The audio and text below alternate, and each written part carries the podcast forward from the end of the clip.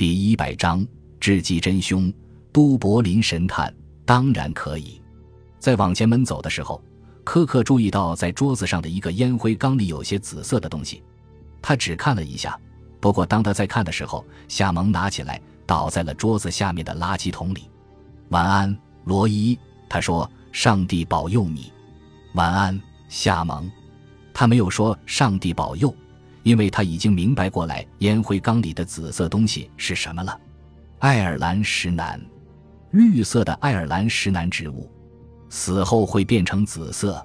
科克去了医院，发现达利在等候室的长沙发上睡着了。他太累了。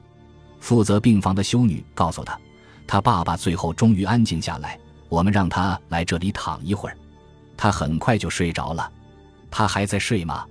科克问起了约瑟：“我们从来不知道，不是吗？”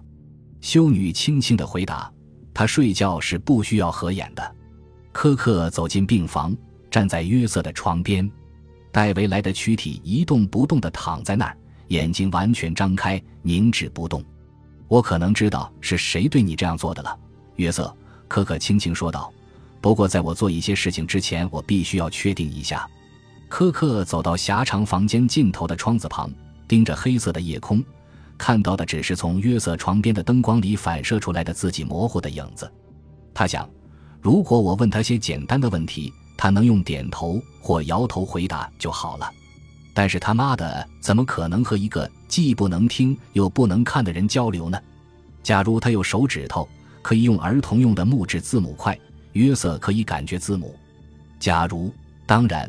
苛刻沮丧地承认：“如果他有手指，如果他有眼睛，如果他妈的我可以创造奇迹，我可以读懂他血淋淋的大脑。”他从窗户旁转身，又一次看了看约瑟。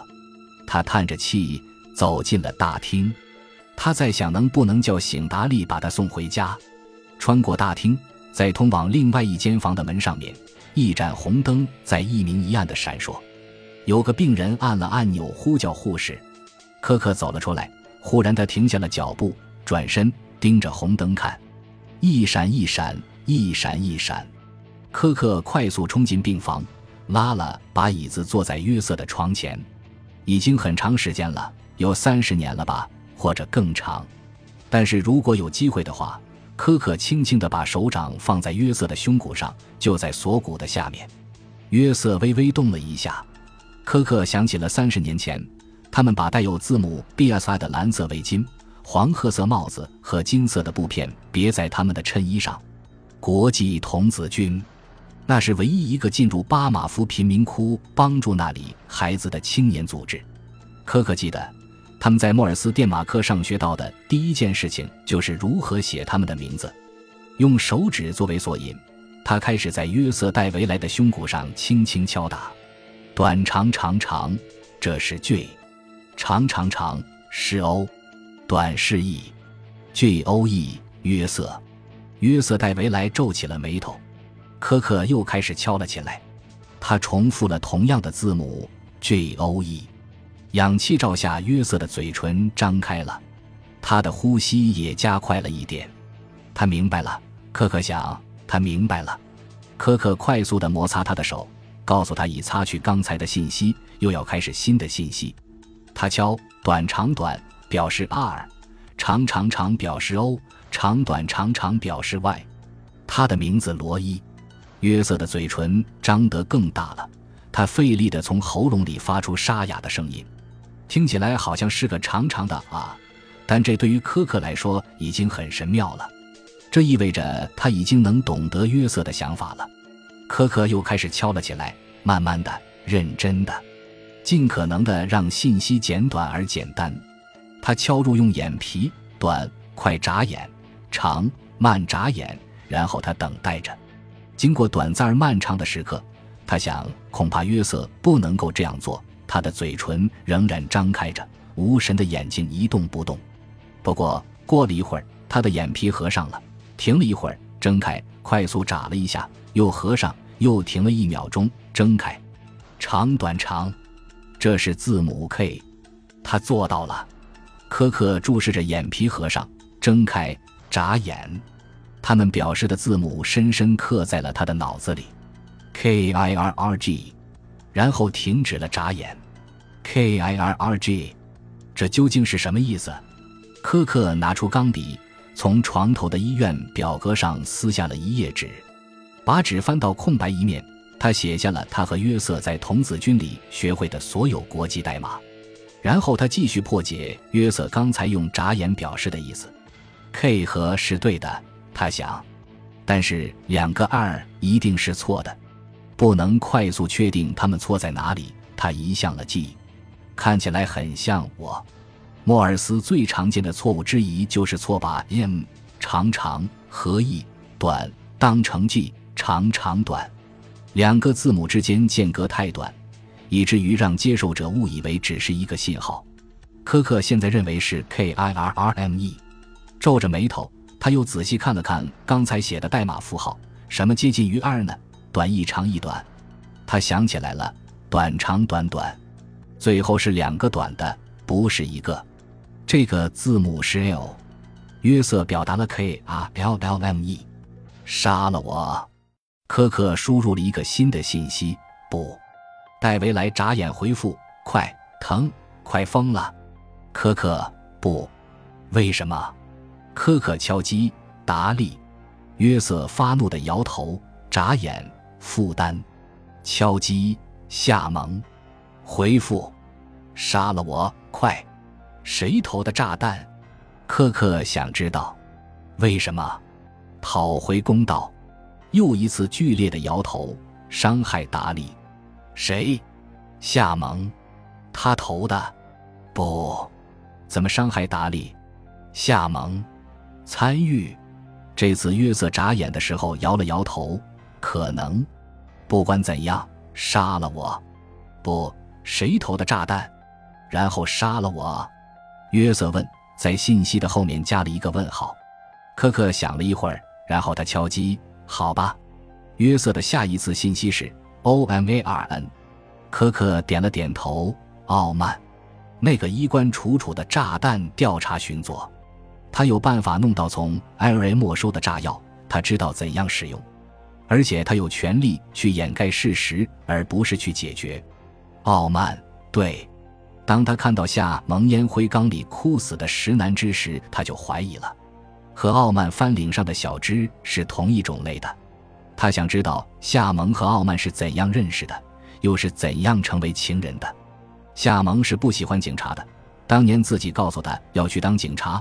他选择了约瑟，而不是他。他想知道夏蒙对这次爆炸究竟知道多少。这并不是说他很重要。如果约瑟的事故发生之后，他仍然和傲慢见面，这已经够了。可可确信他仍然在见他。戴维莱房子后头传来的声音，可能就是他。夏蒙急切的想让他走，傲慢一定也在那儿听。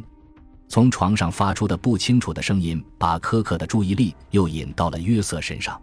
他在快速的眨眼，重复着同一个信息：“快做，你答应的。快做，你答应。”科克把手又放在了约瑟的胸骨上，他敲击。过一会儿，达利仍然在等待室的长沙发上睡着，一个修女给他盖上了条毯子。可可轻轻地打开钱包，取出门钥匙。夜已经很深了。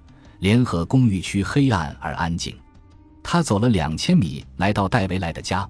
路上没有碰到任何人，也没有看到任何人。到了以后，他进去了，不过只是站在门口。房子很安静，客厅里有一盏夜灯昏暗的亮着。可可慢慢的移向房子后面，小心的靠着墙根走，这样地板就不会嘎吱嘎吱的响。在一间卧室的门口，他看到暗淡的灯光下。两个裸体正躺在床上熟睡，在门把上挂着一件哈里斯的苏格兰粗呢运动上衣。他进了房间，走到唯一的一扇窗户前，窗户关得严严的，而且还被插上了。科克轻轻地溜出卧室，沿着客厅的墙边找到了厨房，窗户也是关着的。他从口袋里拿出一条手帕，打开了炉子上所有的煤气开关。他离开之前。